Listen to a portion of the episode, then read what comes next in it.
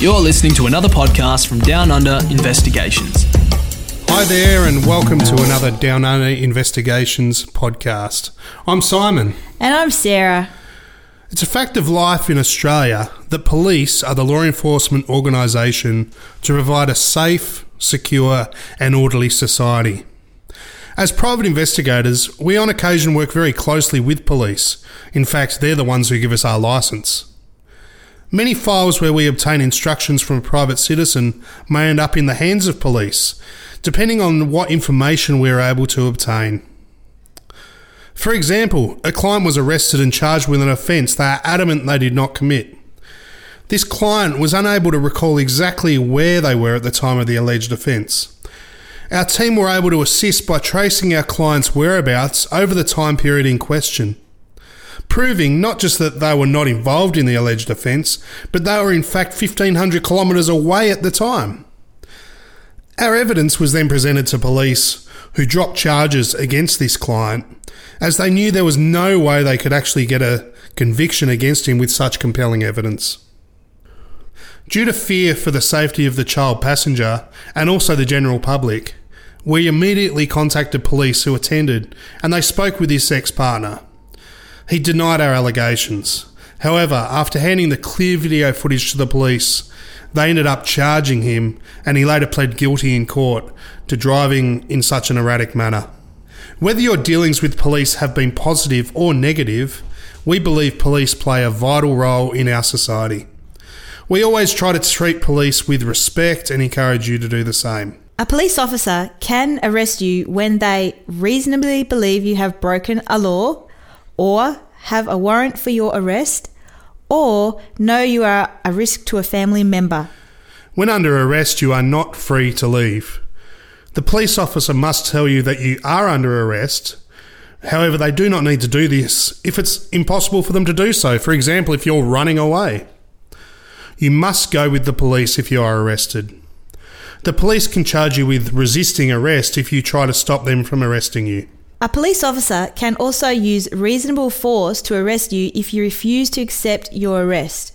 Reasonable force means using enough physical force to arrest you and no more. The police officer can only do this if they had the right to arrest you in the first place. You're able to make a complaint if the police officer uses excessive force to arrest you or tries to arrest you for no reason. If you're not sure, ask the police officer, Am I under arrest? And why am I under arrest? These questions are very reasonable at such a time. You do not have to go with the police officer if you are not under arrest. If the police want you to take a breath or drug test at the police station, you are not actually under arrest. Refusing to cooperate, however, can result in a large range of other charges. After arrest, the police will take you into custody. This means the police officer will take you to a police station or a custody centre or the police cells at a court. You may have to travel in a vehicle with the police to get there. A paddy wagon, maybe. The police officer may choose to handcuff you.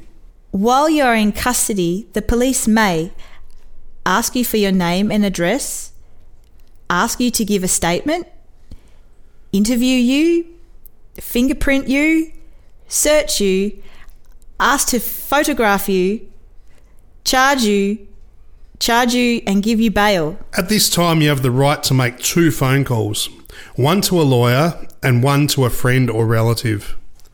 The police must give you a private space to use the phone where they cannot hear you. The police officer may not let you call anyone if they brought you into custody for a drink driving or drug driving matter or if the police officer reasonably believes the phone call may help another person involved in the offence get away, or lose change or destroy evidence, or put other people in danger. The police can only keep you in custody for a reasonable time before they charge you. The law does not specify what a reasonable time is. This depends on the seriousness of the offence and how long it takes the police to interview you.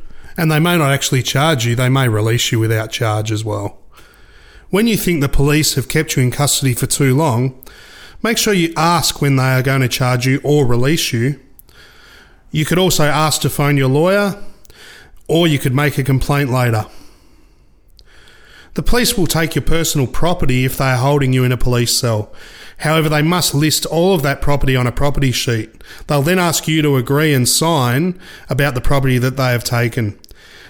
The police will then give your property back to you when they release you from custody. They do not have to do this if they have kept property that you've got either as evidence or if they've destroyed it. Together with your knowledge of your rights, your attitude is vitally important when dealing with police. Your own cooperation will be noted by police. Showing humility and respect will likely keep you from being dealt with harshly. Always remember, police are human, like you and I. They may make mistakes, they have emotions, and most that we have worked with will treat you as you treat them. If you're aggressive, evasive, and abusive, your behaviour will be counted against you. Always remember, they are doing their job, and without them, we'd probably have a lawless and hopeless society. Thanks for listening to another one of our podcasts. For more information on how we can help, go to downunderinvestigations.com or call 1300 849 007.